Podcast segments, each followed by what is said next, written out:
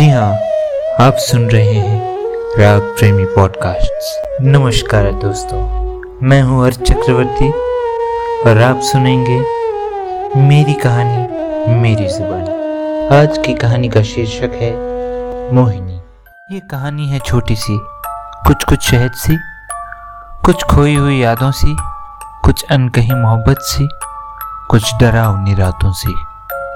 मुख्य पात्र इस कहानी की है एक खूबसूरत सी युवती। याद में जिसकी हो रही हैं, घर के हर हिस्से द्वारा बातें कही। घर के हर एक ईंट ने कहा, मैं हवा के रुख से महसूस कर सकता हूँ। वो अब भी बरामदे में चाय को होठों से लगा रही है। ऊपर के एक कमरे के दाहिनी ओर लटका हुआ एक चमकीला सुनहरा फ़ोटो फ्रेम काफ़ी भ्रमात्मक दिखाई दिया।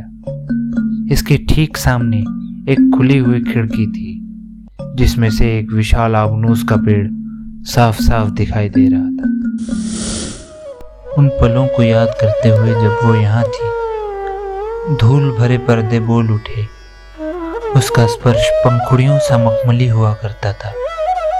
पर्दों की बात काटते हुए हॉल में रखे पियानो ने एक गंभीर धुन बजाया और कहा, उसके स्पर्श को केवल मैंने महसूस किया उसके द्वारा बजाए गए प्रत्येक धुन, प्रत्येक राग, प्रत्येक संगीत मेरे रग रग में बसे हुए हैं। ये कह के पियानो ने वो गंभीर धुन को बजाना जारी रखा, जिसको सुनकर उस घर का हर एक इंच उस युवती की याद में सिसकने लगा।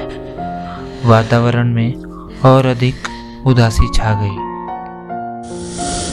न केवल तकिए बल्कि लाइब्रेरी की प्रत्येक किताब उन दिनों को याद करते हुए प्रेम मग्न हो गई, जब वह उन्हें गले लगाती थी और उनमें से प्रत्येक अपने दिल को जुड़ा हुआ महसूस करती थी। तभी घर के हॉल रूम में फ़िल्म प्रोजेक्टर ने खुद को चालू किया और युवती की क्लिप की श्रृंखला प्रदर्शित की। वह क्लिप्स एक पूरी सिनेमा के हिस्से के रूप में नज़र आ रही। उस शॉर्ट फ़िल्म की शुरुआत एक युवा सज्जन के अपनी 1935 की Morris Eight series one car को पार्क करते हुए हुई। जैसे ही वह घर के दरवाजे के पास गया, युवती ने उस सज्जन का हाथ पकड़ लिया और डाइनिंग रूम में ले गई। उसने उसे चार रोटी के साथ एक कटोरी दाल तड़का और एक कटोरी गाजर का हलवा परोसा।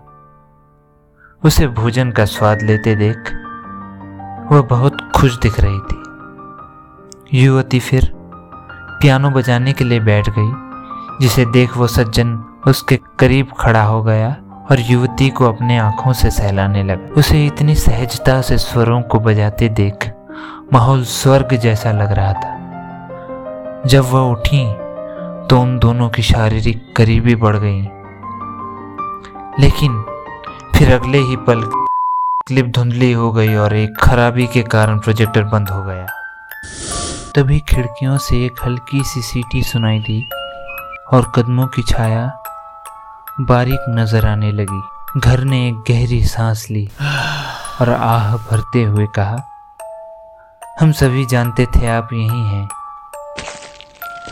सूखे पत्तों के सरसराहट का शोर तेज होने लगा और कुछ गौरइयों ने शाखाओं से झांका। शाम के आठ बज के तीन मिनट हो रहे थे जब उत्सुकता से मंद घर की हर बत्ती जल उठी।